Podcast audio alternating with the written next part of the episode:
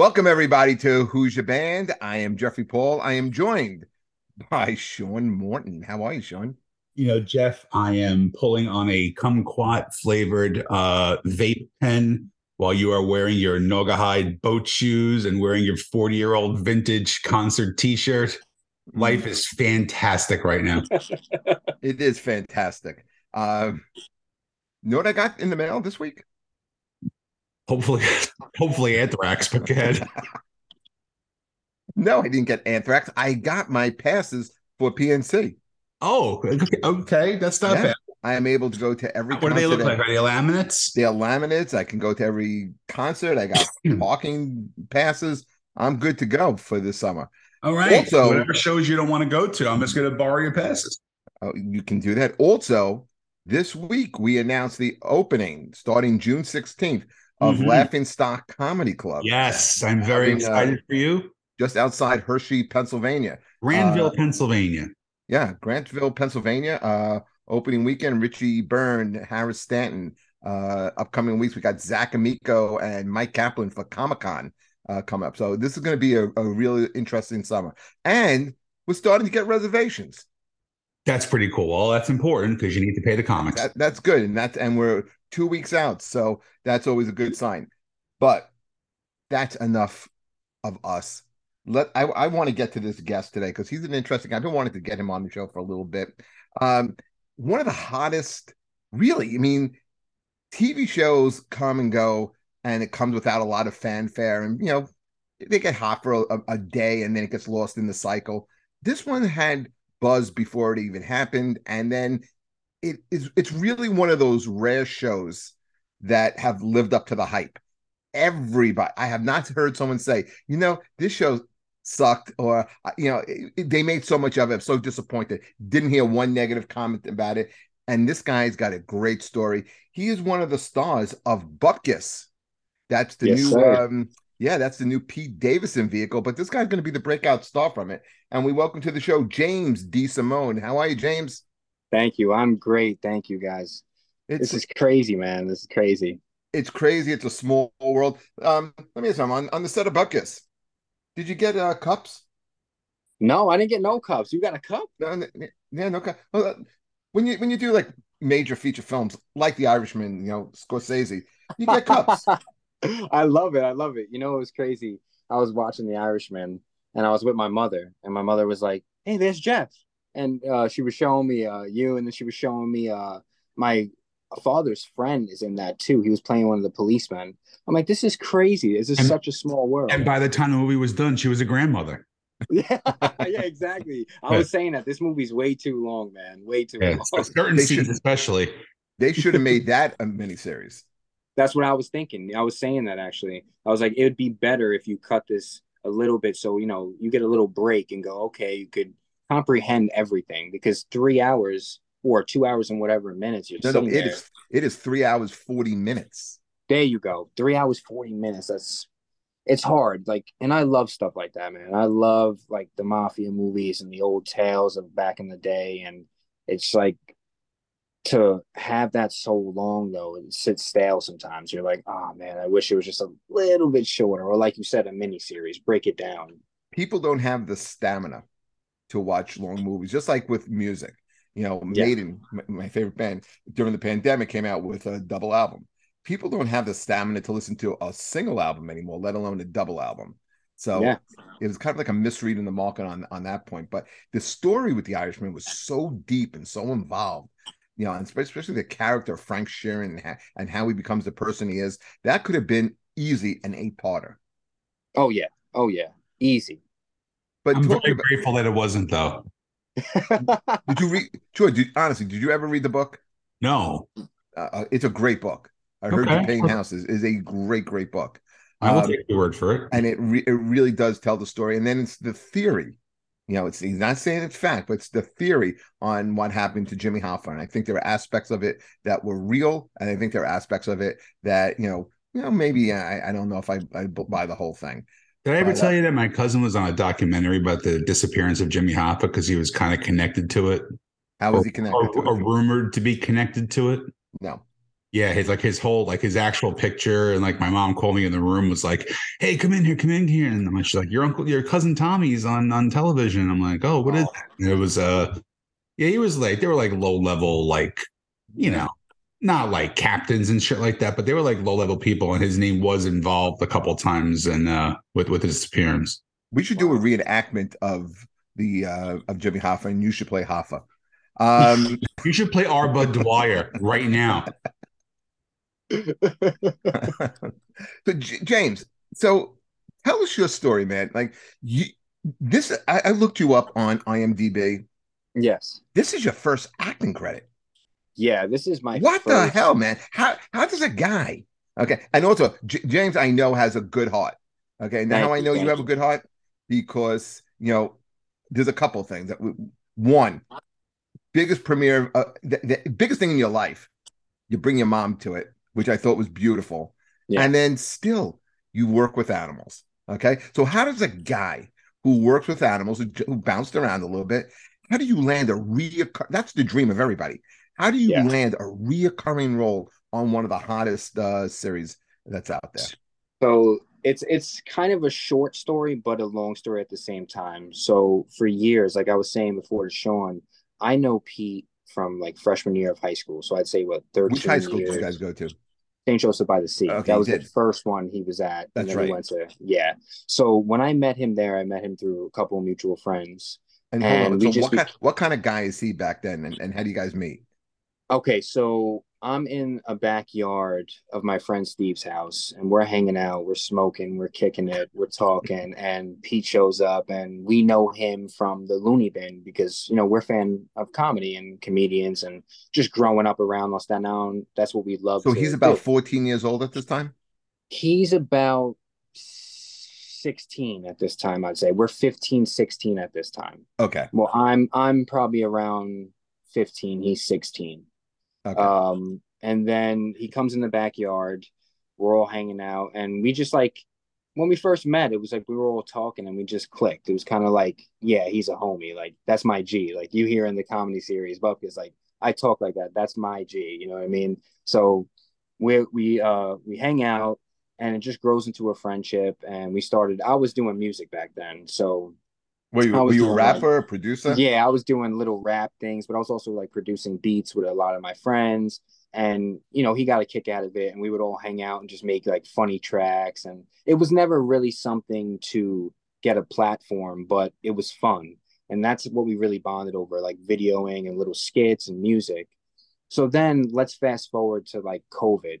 And right before COVID, he was doing a tour and we've been you know in touch the whole time. And he was like hey you want to come on a few dates and like you know see what's going on? And i was like yeah why? 100% why? Just to hang out just to hang out. So, so he's like right he's already on saturday night live at this point. Yeah he this is fast forward he's on saturday night live okay, so he, he's, a, he's, a, he's a star at this point. He's a star. And we've been hanging out the whole time. He's not like that. He's not like one of the guys where he's like oh, I'm on TV, I can't hang out with you. It was more like we met at 15 and we've been in touch since 15 years now, old. The re- the, now, the reason why I'm, I'm trying to ask and get like some of this like minutia down because the thing I know about Pete is he's a very guarded person, and yes. you know, and he doesn't just like willy nilly let people into his circle. And if he kind of feels like you crossed him, he can cut you out pretty quick. Yes, okay? sir. Yes, but sir. It, but it, it it seems like you have like a genuine, a genuine. You first of all, you see it on screen, but Thank you know, even but even off screen, so uh, screen. So now he asks you to come on the tour, and you're like, "What? what you have nothing going on?" So you, will go. Yeah, I'm like, yeah. I said hundred percent. Like, I want to come hang out. You know, he invited his mother. I know his mother, his sister. You know, all the friends and all the comedian friends. Derek Gaines was there. Nico White, uh, Ricky Velez. Julio, I'm gonna butcher his last name. Julio Gallarotti. There you go. I yeah. love that guy um, and a couple other comedians. If I'm forgetting them, I'm sorry. I believe Jordan Rock, um, a lot of good guys that I met there, and they were a part of the friend group too. So I kind of got closer to them over the time. But you're um, not a um, comedian. No, I'm not. I'm not a comedian. Um, I don't and like. You want nothing to that. do with doing stand up. No. Um, I feel like this. I love stand up comedy, but I don't want to say since I was on TV, I can do it because stand up comedy is a very different art form than acting. Absolutely. Now, I don't ever want to disrespect comedians and come into this game going, "Oh, I'm the shit. I'm a comedian. I'm a stand-up comedian," because I'm damn well not. I would love to try it maybe one day, you know, for shits and giggles, but I know my lane and I kind of want to stick to my lane where okay, I come in, I read a script, um, there's cameras on me, I have time to practice, and I go into character, and boom, that's me. You know, comedians have this art form where it's so magical where they could switch things up on you and make you laugh from anything. And I feel like that's a gift that I would have to work on to ever call myself a stand up comedian because what I see from John Mulaney to Pete Davidson to Ricky Velez to Derek Gaines, all these guys, like they're magical. There's something about that art form that I feel like it's better for me to watch than actually do. I want See, to Jeff, you should you should take some you should take some advice. I mean, you being an actor as well, being in The Irishman, I don't think you should try comedy anymore. No. It's not working for me. It's yeah. it's a great, it, you know, he's a y- younger than us, but he gives great advice. And honestly, it's the right thing to do, Jeff. I like how you had to like in, interject that shitty comment into what he, he, he's he's saying something like really profound. I'm really interested in what he has to say, and you have to come in with, with your fucking dumb hack, uh, we which we heard a million times analysis of it. Me, which means nothing. Okay, so um, so now you're on the tour with him. You're not a comedian. What are you doing? Uh, are you bored? What, what do you do? No, so it was more like just time alone with someone who you've grown with and to see them on this type of level, uh, to admire it, to soak it in, and to really learn from the experience of how it feels to be away from family, friends, mm-hmm. and be in the moment and have to still be professional yet funny and be open to all different types of people. You know, I would see behind the scenes and you know, some days you do wake up and you're very tired and you're like, wow, I got to go do this whole day. And you watch him do this and how professional and how pure and happy he is, it, it's incredible. And that's what I learned from it saying, you know what, I'm going to soak every moment in. And I learned from then on hard work and consistency and putting yourself with the right people in the right places at the right time is everything. You know, there's this quote from Marlon Brando that I was reading.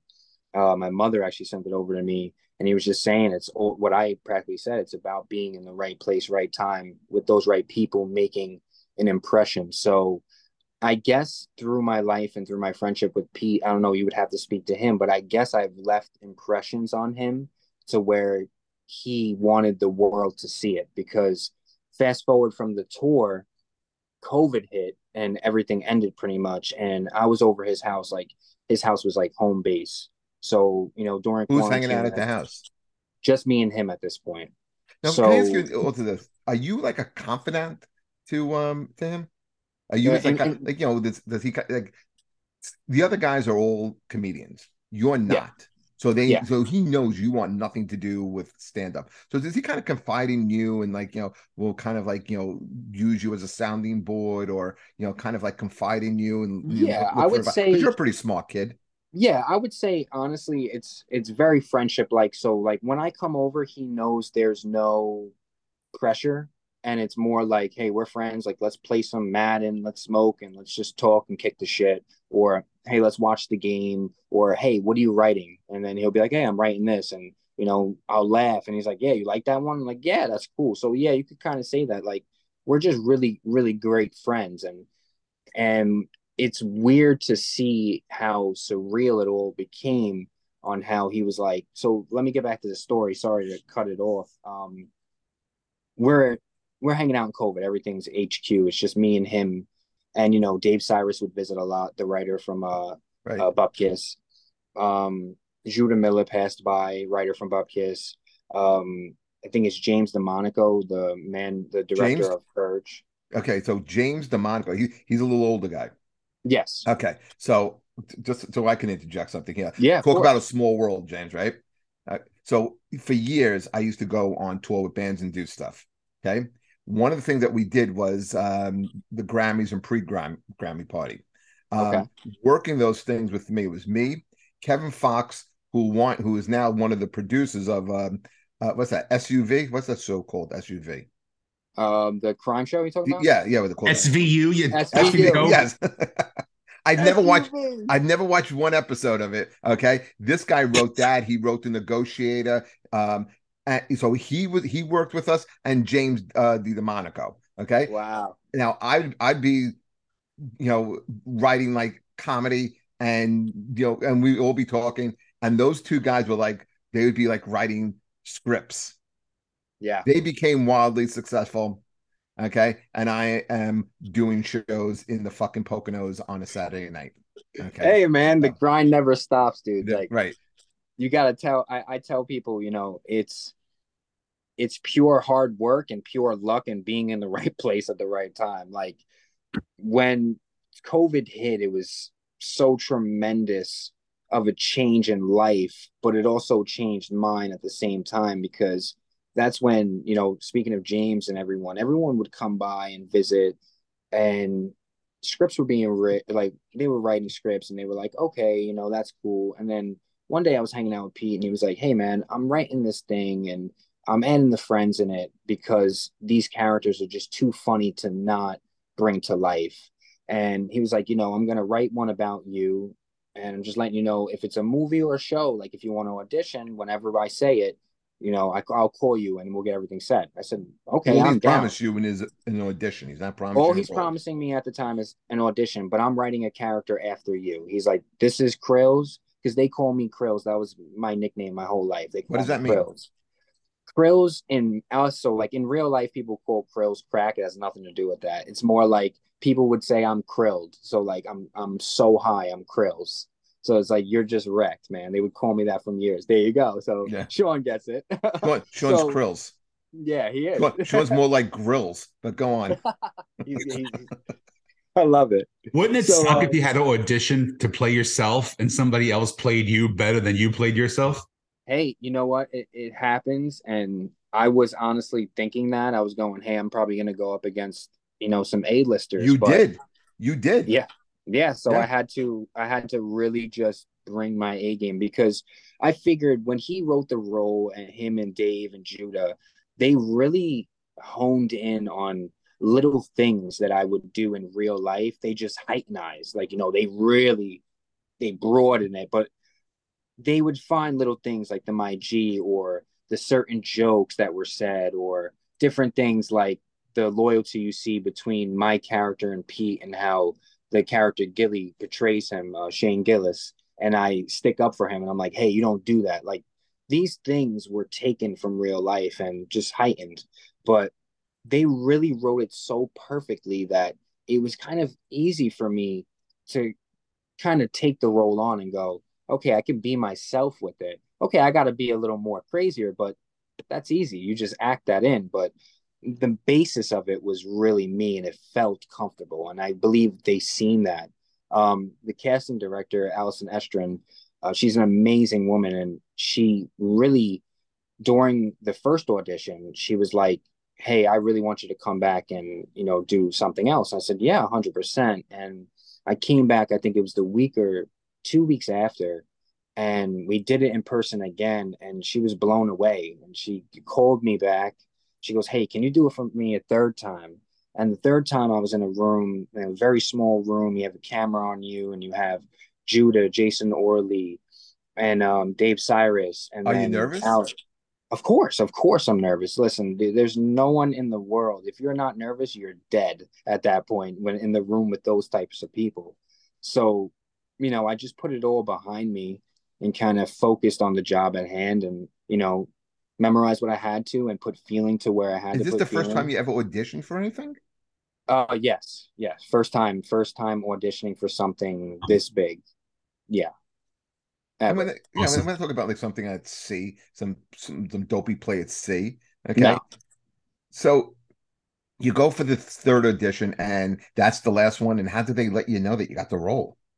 So uh, a good friend, uh, also uh, I believe uh, Pete's Pete's friend and um, like manager slash assistant. I don't know what his um, job title is. I'm sorry for messing it up, but uh, he called me. Al, his name is. He called me up and he was like, "Hey, um, there's a email going to be sent over to you. I just need you to sign something." So they didn't really even say like, "Hey, you have the gig." They were like playing with me at first, and he sent over a thing and it said, "Uh, you know, I'll contract with Bupkis." And I said, "Oh my god!" I called him the second after. I was I was in tears. I was like, "I got the role," and he's like, "You got the part. Tell your job." Like, because I work at a vet office. He goes, "Tell your job you need three to four months off." And I just freaked out. I called my mother and told my girlfriend, and I was like, "Yo, we're we're on TV, baby. Let's go. Like, it's time to go." And it, it was it's really an amazing amazing thing to think about because I can't really live in that moment when it happened at the time because it just was so like surreal. Yep. Just thinking back on it, it's like the emotions were so high. I finally felt like, you know, this is a very big moment for me, but also a huge moment for anyone who comes from where I come from and doesn't believe in themselves, but sees that they can do it because instead of listening to the outside world for their whole life, they woke up and said, No, it's time to be a little selfish and take control of my situation and put myself out there. Because for years, I was always the guy sitting in his place going, No, I don't think I should be out there. Let other people have it. And then I said, You know what? I kind of enjoyed this though. I want to do this. So why am I sitting back and just watching? Why can't I be part of it? And Pete really gave me that opportunity, which I can't thank him enough for. I tell him every day of his life, like I love him, and I'm like, thank you so much. He gets annoyed probably by how many times I thank him, but it's just changed my life, and I can't wait to show the world more. I'm I'm not done yet, man. I just started, so everyone sees me on TV now, and they're like, oh my god, you made it. It's like in my eyes, no, I didn't make anything. This is just my foot in the door, so it's time to roll with it and run with you, it for. Do you get recognized? Life. I got recognized twice, man, twice, and both times were in the gym, and they both were older ladies. I don't know why older ladies just found me quicker, but everyone else like just walked by, they wouldn't even know it was me. You know, there's people around that I've been getting uh, love to on the from on the island uh, that I haven't spoken to in years, and they're like, "Oh my god, I seen you!" So it was kind of cool because I didn't tell anyone what was going on. Like, I didn't even tell my job how serious it was. They thought oh, like, oh, James, you have like one scene or something. I'm like, yeah, yeah, yeah, sure, sure. And then, you know, it came out and they're freaked out. They're like, oh my God, you're in six episodes. I'm like, yes, yes, I am. I didn't say a word. So it's the first day that you're going down there. And I, I remember like what a feeling that, because I remember I, I, had to go, I, I wound up doing two weeks of filming on, on that movie, right? And for me, it was the biggest thing because Scorsese is my favorite director. Okay. In my family, Pacino and The Godfather. We watch it. I think every anytime it's on, it's an automatic. Drop the uh, remote. We'll watch the whole thing. You know, Goodfellas is my favorite movie. So De Niro and I'm I'm I'm driving in, and I'm gonna that day I'm gonna do a scene with Pacino, be directed by De Niro. I'm driving in. I'm listening to the radio, and Mike Cannon was on and somebody else, and like these are two guys I know from comedy. I'm like, mm-hmm. like and like you were saying, it's so surreal. It like you like like I can't believe this is like my life, you know. Because yeah. I didn't think that would ever happen to me. You know, j- just just the opportunity to to be on the set, you know, to, exactly. alone, you know, to be able to work alongside these guys. And just the opportunity alone is incredible. But for you, it's the first. So now your first day on the set, you don't feel overwhelmed, and you're working with some major people. You're you're there with uh you did lines I think with Pesci, right? Yeah, I have a I have a whole scene with Pesci Okay, now you're you're so if you're from Staten Island and you're Italian and you don't yes, and, I am. and you and you're and you're not like in of Pesci, okay? I was, How many times did you see Goodfellas? Okay, oh. or my cousin Vinny. And now oh you're now now worlds are colliding. You guys are this. How is that for you? Um the best word I could use is a couple words I could use surreal, legendary, overwhelming, um, everything I expected in him. He gave me without realizing. Um, so when I first when I first met Pesci, it wasn't the first day uh, on set for me. Um, I met Pesci, I believe, my third day on set. Um, but when I like he comes met, in and you're like, you can't believe this is Joe Pesci, right? So it's kind of a funny story. When he first came in, I was in a Pete's trailer and uh, we were just kicking the shit. And Pete gets a call and he's like, "Hey man, you gotta come outside real quick with me." I was like, "Yeah, that's cool. Let's go outside, whatever." And we go outside and there's this older gentleman standing there with a fedora on, smoking a cigarette, and his back is to me. And you know, short guy about my mother's height. I'm like, oh, it's the Italian guy, probably smoking a cigarette. I don't know who it is. It's from the back. I'm like, all right. So Pete's walking towards this guy. So I'm walking with Pete. And then all of a sudden he turns around and goes, Hey, Peter. And it's Joe Pesci. And I'm like, Oh my God. Like it just all hit me. And I was like, Wow. Like looking at him and, you know, I introduced myself. Obviously, I met him, I like once, but the table read, but you don't really get to talk to each other when you're at a table read. It's more like, okay, this is the lines, this is the scenes we're going over. So to really like shake his hand and say, hey man, it's an honor to meet you and I can't wait to work with you. And you know, for him to respond and just make you laugh and go, hey, yeah, it's definitely an honor. It just makes you laugh and you're just like, wow, like it is Pesci, everything you thought. And he's a really good man, though. I gotta say, there's nothing but good things I can say about Pesci. He's hilarious. Um, he could come to family dinner anytime and just kill it, man. Kill it. He's amazing. Um, he when I met him was sick, and Edie Falco. Oh my god, I were you a, I were you a Sopranos fan? Yeah, I fanboyed a little of uh, Edie. Edie knows that that I, I, I love her work and she's cool. She's a she's really good at jokes. She could be a stand up comedian. I said it before. She's quick, man. Like we'll be hanging out in in the back waiting when we're on set. You know how like you got to wait sometimes. They got to fix certain things. That's the biggest thing. You know, we got to change this lens 25 minutes, 45 minutes. Exactly. What are, you, what are you doing? Man, and people really doesn't don't realize how it is behind the scenes because you see these incredible shows. Like I watch these movies and stuff, and I go, I know what happens behind the scenes, and how the hell is that person crying when I bet you they were just having a coffee, smoking a cigarette two minutes ago? Like you see the how incredible certain actors and actresses really are. Because you're like, dude, right. two minutes ago you were not in that mood. You had someone touching your face with makeup, you know, fixing your outfit, going, "Hey, you ready? You ready? You ready?" You know, like just everyone in your ear and lights and cameras on you. And how they can make those words like magical off the page. That's what I'm saying. Like yep. that's another thing that uh, really blew me away with these actors and actresses. Like from Pete to Edie to Joe to Una Roche to Derek Gaines to Dave Sirus to Shane Gillis to Brad Garrett to John Mulaney, uh, Kenan Thompson, all these people. You're naming just, legends here, and and and and now and you got and we're now we're throwing in James D. DeSimone, and you're not intimidated by this no sir i i'm just i loved it it was it felt it felt at home it's the weirdest experience and the weirdest thing to say to someone but it felt comfortable it felt easy like not in a sense of oh this is easy work more of the sense of a calmness came over me where it was like let's do this and let's make this legendary because look at these people you're with like mm-hmm. you have to put your a game on there's no time to second guess yourself. There's no time at that moment to go, oh my God, this is that person and put yourself in shock. It was more like autopilot. It was like, I have to know my lines. I have to react a certain way. I can't act like I'm reading off of a page. I have to make this come to life. Who do you run lines really, with? Um, my girlfriend, Pete Davidson, um, my mother, um, sometimes me.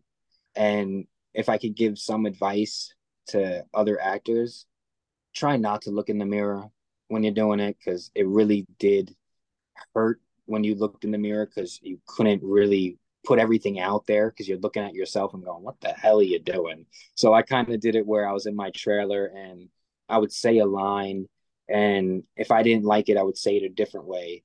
And then you know, Derek Gaines actually would come in my trailer, and there was a lot of times he was teaching me. He was like, okay, you could say this line, but then have a beat before you say that certain sentence. Like, take a second. Don't rush that line. Let people feel that certain thing you're saying, then come back at them with this.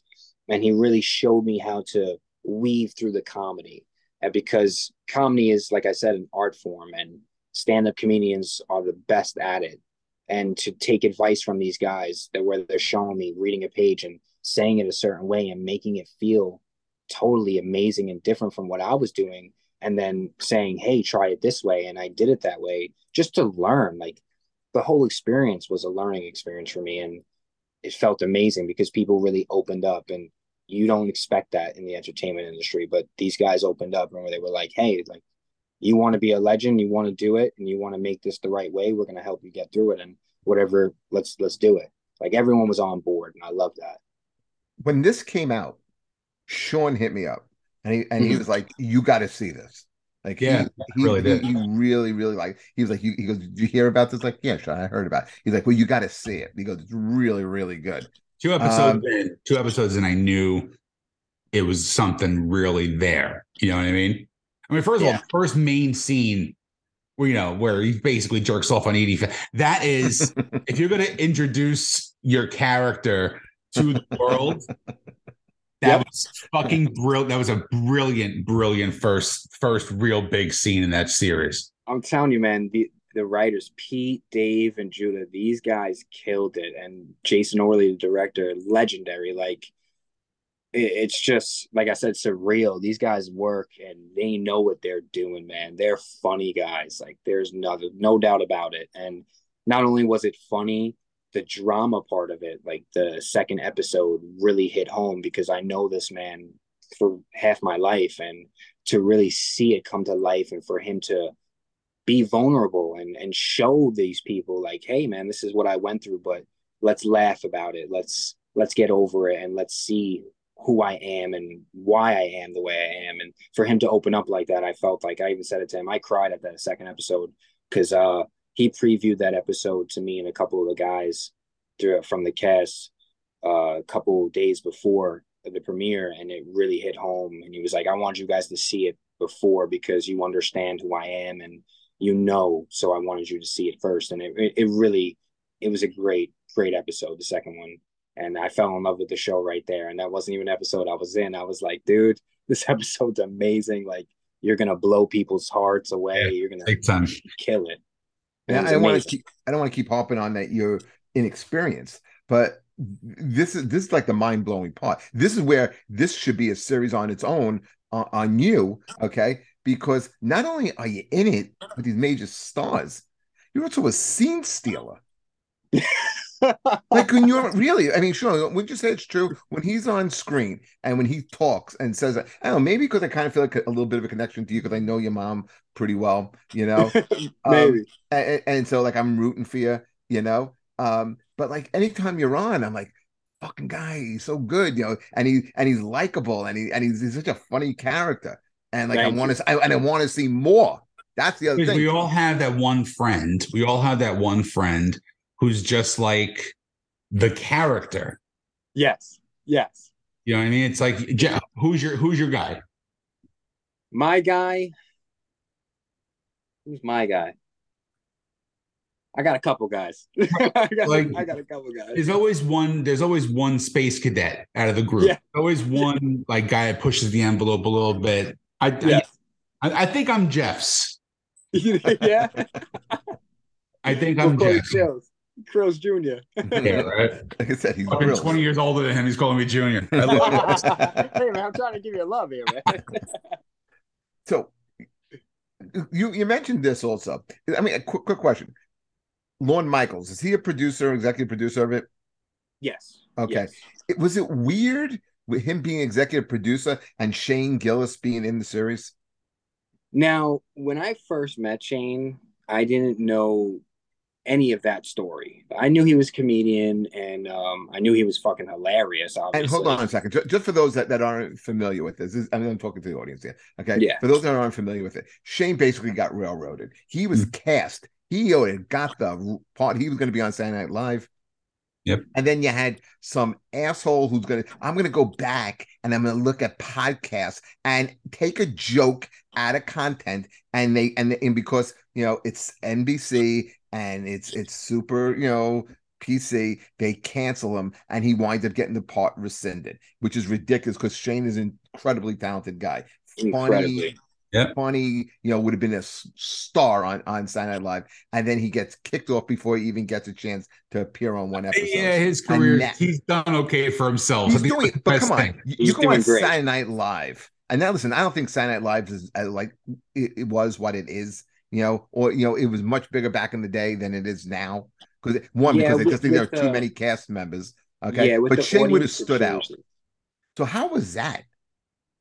when I when I met him, I had no clue about any of that, and um, he, he was just a funny guy, and the things he would say were just so witty and it was it was all, like how incredibly fast he was with jokes at us like little things and you know he's a cool guy i'm i'm still in touch with him i, I actually asked him i was like man i gotta come see him on his tour because he's going crazy selling out shows yep. amazing um but then when i learned about it uh, he was making actually a joke about it and uh I just was like, wow, this is crazy how the world works that something like that would happen. But then it was explained, and Pete was like, but you know, this role is Shane could kill this man. Like, you know, like let's not care about the past stuff. Let's not care about any of that. Let's let's see what the guy can do. And when I was introduced to him, I had no clue. Like it wasn't said or anything. But then when the jokes were made and I found out, I was like, wow, this is it's wild how the world works. Like I wouldn't expect that. He's such a nice dude too. I wouldn't think like anything. Who would cancel that dude? He's a fluffy, lovey man. Like, come on, man. Like, what the hell? Like, who would cancel this dude? He's exactly. so cool. You know, I, when the way you're describing Pete and what he, you know, with you and Shane, he reminds me of like like the new Adam Sandler. You yes, know, sir. it's like I, I don't I don't think this is the peak for for Pete. I think it's it's far from it. I think, and I have a feeling he brings all his buddies along for the ride, just that's like Sandler did. Things. That's one of my favorite things. I mean, I, I always respected Kevin James too. Kevin James did the same thing, where yes. he cast a lot of the same, a lot of his friends. He casted Richie Minervini in, uh, you know, the Grown Ups movies, which he didn't have to do. You know, that's really, yeah. it's a great thing because you're. uh you know, you can have actors and stuff like that, but like as far as comics go, we all know that our our main goal is to be fucking famous. Let's just be honest. You know what I mean? You yeah. Do really good in comedy to either get onto an SNL or to get noticed for a TV part or a movie part. You know, and they're exactly. just they're all just helping out their friends who are fucking hysterical. It's it's a great thing. Yeah, and like Pete has said it several times where he's like, you know, it's not, you know, I'm I'm up here, I'm doing my thing, I'm on my platform, but you know, I have to give credit when it's due. Like if there's a character that I'm creating after you, I have to at least give you an audition. So, like I said, if it wasn't for him, I wouldn't have had that opportunity, obviously. But at the same time, I spoke to him about it and I had a conversation. I was like, you know, people are going to look at it as a handout. And he goes, who cares what people think? You earned it. And that really is what made me go, you know what? I did earn it because I did go on those auditions and I did prove myself that I could do it. You know, I proved it to myself and now I'm proving it to the world. And I think to have that opportunity is like you you said before, Jeff, amazing, and it's once in a lifetime, one in a million percentile chance that I had the opportunity, and I just went for it. And like I want to say to everyone who's listening that chase your dreams because you don't sit around and say what if because that's what I don't want to ever do in my life. Sit around and go what if I go for it. The worst thing. It's the worst thing a person can do. Regret. Exactly. It's it's yeah. one. It's, it's, what kind of propelled me into doing comedy. I always wanted to do comedy, but I was more like you. You know, uh, when I was a younger guy, I was more comfortable behind the scenes. I toured with yeah. bands and stuff. I didn't want to be out on stage. I just didn't. I didn't have the confidence really to do it. But then there comes a point in your life where you're like, I have to try. I'd rather fail than as opposed to saying, "What if." You know that that that's the the biggest thing uh, for me. I said I said that too. I was like, you know, I'm not gonna ever live and go. You know, what if that? Like, just go for it. And what's the worst they're gonna say? No, it's not. I'm not gonna die. Next day, I'm gonna wake up. So, and thankfully, they didn't say no. So I'm there. you know, thank God. You know, you also said that you know you, you, had to be lucky. Yeah, you have to be a little lucky. You know, yeah. But here's the thing: it wasn't a handout. You you got an op. What Pete did was give you an opportunity. Yeah. If you sucked, if you got too nervous, you know, and wasn't able to work past it, if you didn't put in the prep work to come back for those auditions, okay, mm-hmm. if you got the part and just said, you know what, I'm not even going to work at it because you you was just saying that how you would go in front of the, you know, and run lines and run lines and, and take advice. If so, yeah. you put yourself in a position to be lucky. All yeah. Pete did was give you an opportunity, and that you know, and that's great. Sometimes, you know, some people get that, some people don't. There's that's the luck part. But the yeah. thing is, you know, you weren't lucky to get the role. You had to have talent to have to get that role. Yes, sir. Thank you. Know, you. I appreciate that. You well, know, it's, like, it's the truth. Working working in this industry and to see it come to life and to be a regular person, quote unquote, a person who was just, you know, not really like, oh, knowing about the entertainment and, you know, that in depth and to see it come to life and the hard work I seen these legendary people putting in, I couldn't sit back and do nothing. Like I had to practice. What you see on that screen, practice, practice, practice. I did not sit back one day and go, you know what? I'm tired. Like it was no being tired. I was getting up at 6 a.m. calls, getting my ass to the Bronx, getting to Long Island, getting there and reading and reading and making sure that it felt as real as possible. Honestly, Why has everything got to be filmed in the Bronx? I don't know, man. Bronx, Queens, Long Island. Yeah. Nothing's ever filmed um, in Staten Island or Woodbridge. We did Staten Island too, but I feel like it was it, it's a lot to do with you know the producers and what they can get uh, money wise or what do they what do they call that? Not grants, um, permits, like permit wise. Uh, so there's a lot of different reasons. I don't know, but I agree. We need more Staten Island love, man. That's why I'm trying to show it to people. I'm like, listen, I'm from here, man. Like, let's show some love. Like, let's I'm get. Developing, I'm developing a new show. It's called The Real Housewives of New Dorp. I love it. That'd be a great one, actually. I'd come. I come for audition. James, you did.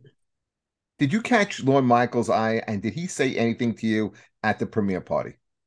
At the premiere party, um, I didn't get a chance to really talk to him. He was kind of like uh, I explain it like it's kind of like remind me of the Irishman, uh, a scene at the Irishman when they were all sitting at the table together. Like he was in the corner upstairs and he had like all these people around him. But um, you know, I spoke to Pete about it, and Pete was like, "Yeah, no, he knows who you are, and he likes your work. Don't believe me, he likes your work. If he didn't, you wouldn't be on that TV screen." And I was like, okay, as long as the boss likes it, we're good. like, you know, uh, I didn't want to interrupt him. I'm not that type of guy to come up and go, hey, do you know who I am? Like, it's more the sense, um, time will tell, and I will speak to him one day. I know it. I will will it into existence and keep doing what I have to do, keep my head down and focused and push. And I will have that meeting one day where I'm shaking his hand and he knows exactly who he's speaking to. So it will happen one day, but it hasn't happened yet. No, sadly, but so you didn't go up to him. I would go up to him and I would, I would do something stupid. I, you know, I'd be like, you know, I'd do like a bad Hans and Franz impression. I'm here to pump you up. Hash, have fun. huh? Huh? want to relaunch it? You know? it? It's more like Jeff. The, the thought behind it with me was more of I want to keep my job and let's have season yeah. two. I yeah. like, that's it. You know, let me keep my job. I'm I'm doing good so far. I can't, you know, mess anything up at that point. I can I see, I can see fucking Jeff going, "Hey, hey Lorne, um, I, I, don't know if I don't know if you know who I am, but I was, I was, I was an Irishman." he goes, "Listen, uh, you don't know me. You don't know me. I'm Jeff. Uh, you know, I, I, don't, I don't think you're doing. There's some, you know, if you want some notes." yeah, I'm gonna get, I go up and give give notes. Right, right. Yo, listen, listen. I have this whole script. I think it'd be great for NBC. right. So I'm doing like a, a really hack, like you know, De Niro, like a little bit, little, little bit. exactly, exactly. you know, so uh, a couple more things before we ha- we have to let you go because uh, yeah, we have, we have still have to talk music, but um, but your pals with with, with Pete. And Pete's yeah. legendary now, known for uh, you know his thing with women. Does it rub off on you? Uh, you know, have, you know, did, did, you hook up? You know, anything when you could tell us? You know, no, man, no, no, no, no sloppy seconds or anything. no, no, okay. that's not, that's not how we are, man. It's more of the when he what he does with his his women he does man that's him and i just respect him we call him pussy thanos for a reason that man collected all the infinity stones of women that's funny did you we smell know... his fingers at any point yeah we at no okay, okay. fucking 14 i'm just like, i'm just checking. That's that why that's not a legitimate question sean if you had the oh. opportunity oh. to smell Pete's fingers, you wouldn't do it. No way, man. Uh, no way. I'm just saying. I'm, I, I, I probably would. Yeah, I probably okay. would. Yeah. You know what I, James? You know what I once did? I'll give him a call later. I'm gonna be like, yo, you know Jeffrey Paul, man. Yeah, he's gonna say, fingers. who the fuck is that idiot? yeah. One time, right? So I'm working. Um, I'm working. I think it was like uh, the Grammys or something. So, so maybe it was an ESPN. I was working on something, and I'm in the bathroom with Shaquille O'Neal. Oh, God. Okay do, do you think I looked over and snuck a peek? No, of course you did. Of course I did. And any and you too, if you were in my position, you would have done the exact same No, thing. I would not have taken four You- I would've- the throat, Jeffrey. you have a you have a chance to look at at Shaquille O'Neal dick. You wouldn't look to just just to see, just to see. No, man. Yeah, I not just eye can't level, help it. Jeff. I, I, yeah, it's probably eye level anyway. You'd see the imprint. Exactly. You'd be like, oh, hey, okay. I I, I had I had to look. There was, You're crazy, man. Do you, do you still think about although it? Although it probably wasn't that like subtle. It's probably like yeah, he's probably like this weird. He probably told a story about you online or something. Oh like God, I weird can guy. see the whole thing. Him, he's standing in front. He looks to the left. He looks down. He looks. Up, he looks down. He looks up, and then he winks. And then he, Yeah. And then he puts his two-inch kilowatt back in his fucking. uh, we, Sean, if you had the chance just for the story, Mhm. Caitlyn Jenner, would you? Oh God. Yeah, just for the story. why not? Okay, that, that's what I'm saying. So it's the same thing. You have a fucking gold medal winner? Would I? Have you? No. There you go. No, just that- that- just for the that's- Olympic that's a- You ever Um, fucking play on a Wheaties box? Nope. no, I, I, I got I got to answer no to these. two these- two for these two, questions. motherfucker. Two Yeah. for two, man. These are these are the type of, of, of scenarios that, that comedians talk about on long road trips. Oh, I know. Oh yeah, I Oh. know. yeah. This is So no, yeah, this is So what's the future hold for you, James? What, what's what's the next step now? Got an agent? Yes, sir. Yes, sir. Wow. I am. I am at an agency, and um, right now I am. Since the writer strike is going on, it's you know it's kind of a little dead right now. But I am on my grind, and I'm focusing. And I did two other auditions as of right now, and uh, see where that goes. And right now I'm just focused on the next thing. Um, I hopefully Bupkis comes back around, which I believe it will. You know, it's a great following. It got amazing buzz. yeah, so like people are loving it. Certified fresh. Rotten Tomatoes uh, gave us a, a good score. Um, critically acclaimed. So hopefully season two comes around and they have some room for Crillz in there. I believe they do. So that's something I'm looking very much forward to too. But as of now, I am focusing on my acting career and taking it to the next level and keeping pushing on. That's it. And enjoying every moment of it because the journey is better than the destination they say so i want to enjoy every moment i can and just keep going with it Who gave you that advice? Fucking my mother It's and situation on the Jersey Shore. That's what it sounds like. my No, but mother who gave me that advice um and pete gave me advice uh just to he said you know what you're you're too good at this not to make it not for it to not be your career he's like you're you're just good at it so you should keep working at it and doing it so i was like i have to i have to do this and i'm the type of guy where i'm a sponge so i'm willing to learn you know willing to learn from different people uh, take advice and you know admire and observe and just keep working on my craft. I'm going to do it keep my head low. I'm not here to you know make a fuss and be like oh hey it's me. I really want to just focus and make people know me for the roles that i play and create a mystery behind who really james DeSimone is. I want you to like eventually go who is this guy? Because i remember him as this guy but then i see him as this guy like as if you're watching a leo or as you're watching an al or you're watching a de niro where you go who is he today? You know i want that mystery behind me so i'm working for that. No, it'd be a great arc. Like you see, like how nice he is now and humble. The next time we get you on the show, you start t- referring to yourself in the third person. you'd be like you know james DeSimone's a great man he is luscious hair And the president of the James Who D. is Simone James D. fucking Simone? brand. Let's Big let's brand. analyze James. Like James D. What are the many sides of James DeSimone? and, and, and you, you can have a not even a cigarette, cigarillo. You know, yeah I'll just be smoking. Hollywood bad boy. Hollywood bad boy, James DeSimone. Yeah, I'll just be dropping names, but so subliminal. I'll be like, "Yeah, I was with Leo the other day." You know. Yeah, right, right, right, right. It's, it's like like you're too young to remember, but like on on the Tonight Show, it's like guys would come out and like you would know. Like, so you know, it was, it was me, Bobby De Niro. Uh, Yeah, like- like Bobby. Like we we get it, you know him. And like, and as a get it, kid, you know would, him, right? And as a kid, you would sit there and go, "Oh shit, he knows, he knows him. He know, he refers to him as Bobby." You know, Oh, You know what? We've had conversations where Pete has dropped names before, and I've been like, "Who the hell are you talking about?" And then he'll say a last name, and I go, "Oh, why didn't you just say it?" He's like, "Oh, I'm just, you know, you know," and we laugh about that. So I get those jokes; those are fun when people drop names. did you get any cool perks like tickets to a game or anything?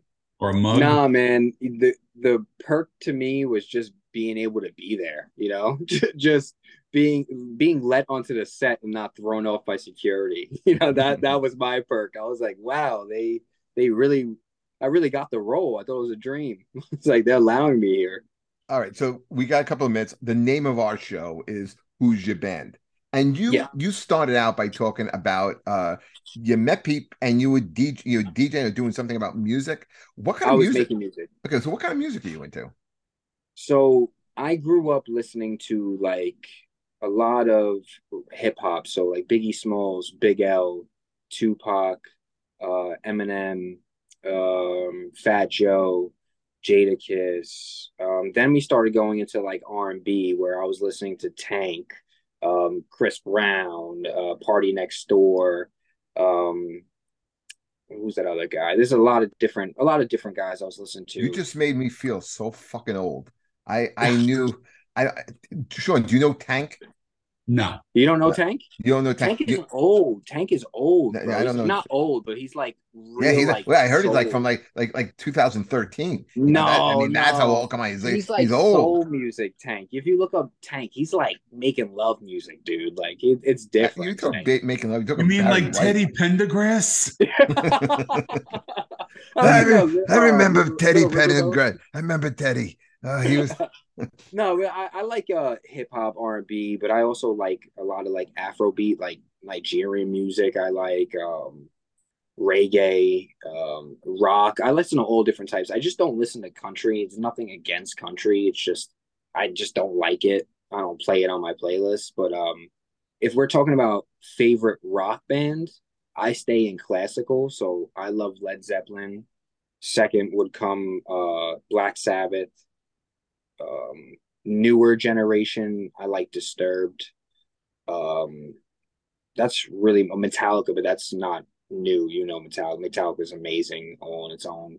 Uh, megadeth that's like when i go really hardcore rock. That's when i'm in the gym.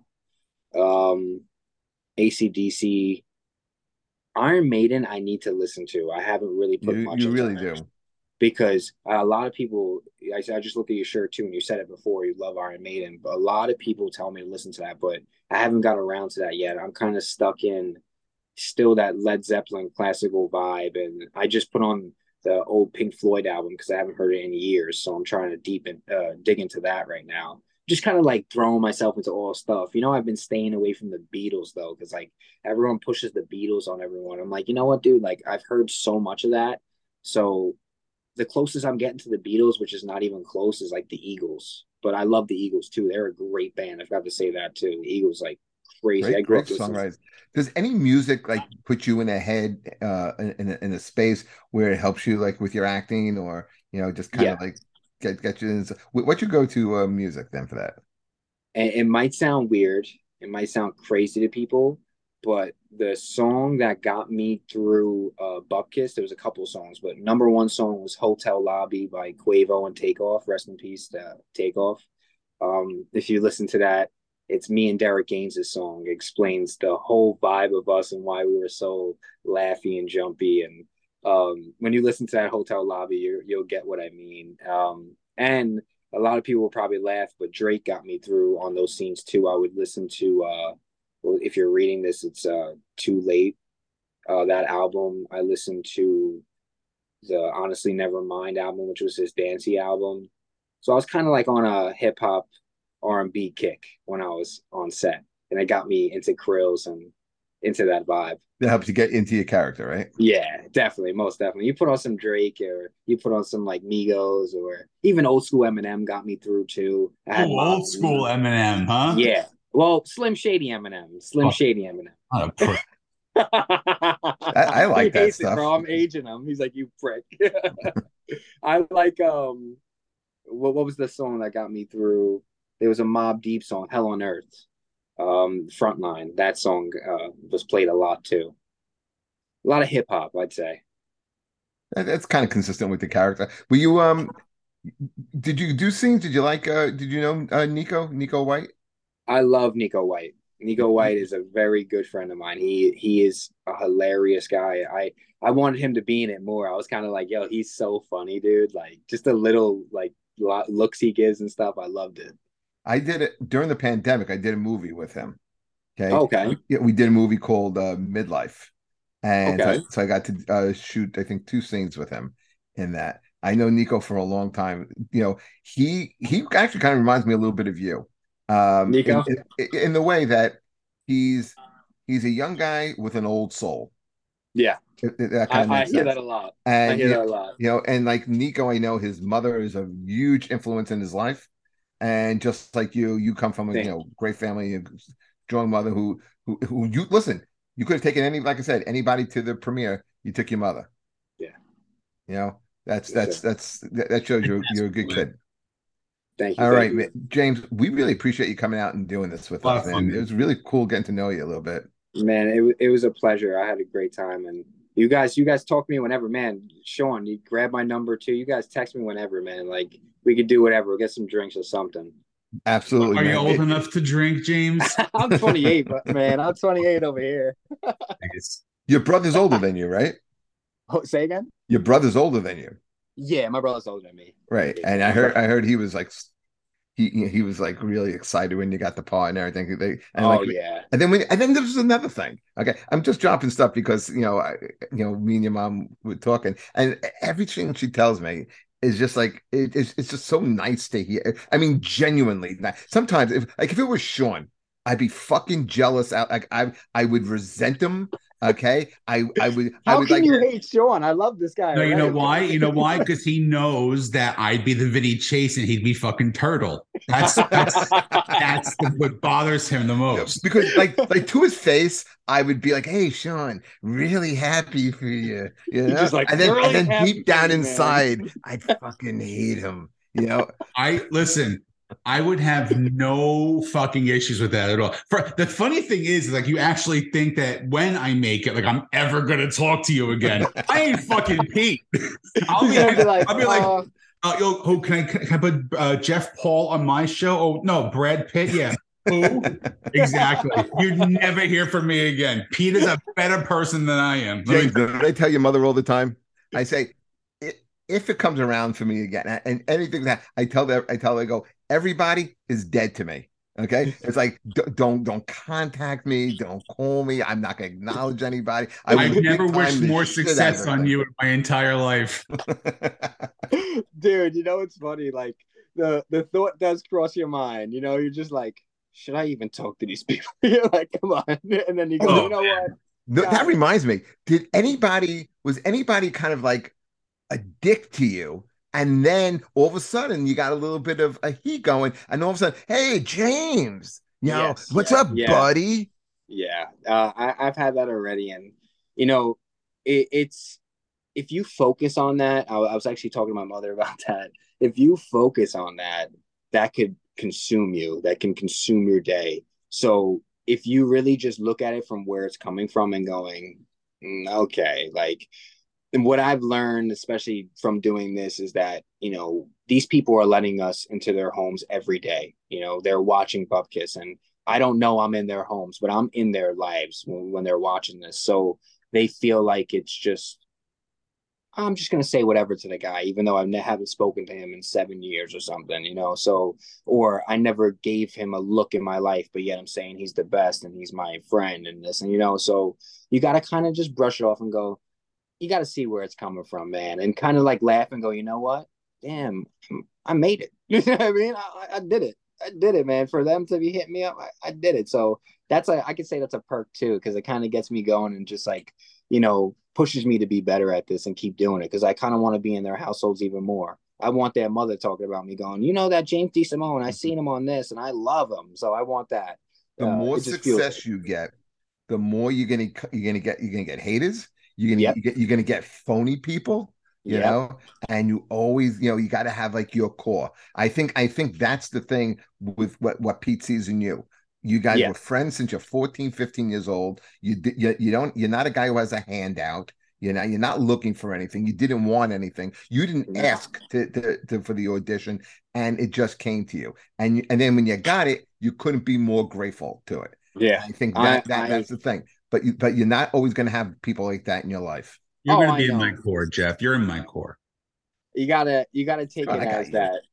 you gotta take it as like, you know, which I take it as that, you know, I'm blessed and you know, Yeah. to have a friend like Pete and to have the people who are around me, my friends that, you know, aren't doing the entertainment industry, who are doing jobs like, you know, bioengineer or whatever, just being, you know, functioning in society and those people ground me, my family and my friends, and obviously Pete's part of that group. So I want to keep my group the group. And if we meet new friends, we do, but we don't like phony people here. So I'm always going to be me and humble.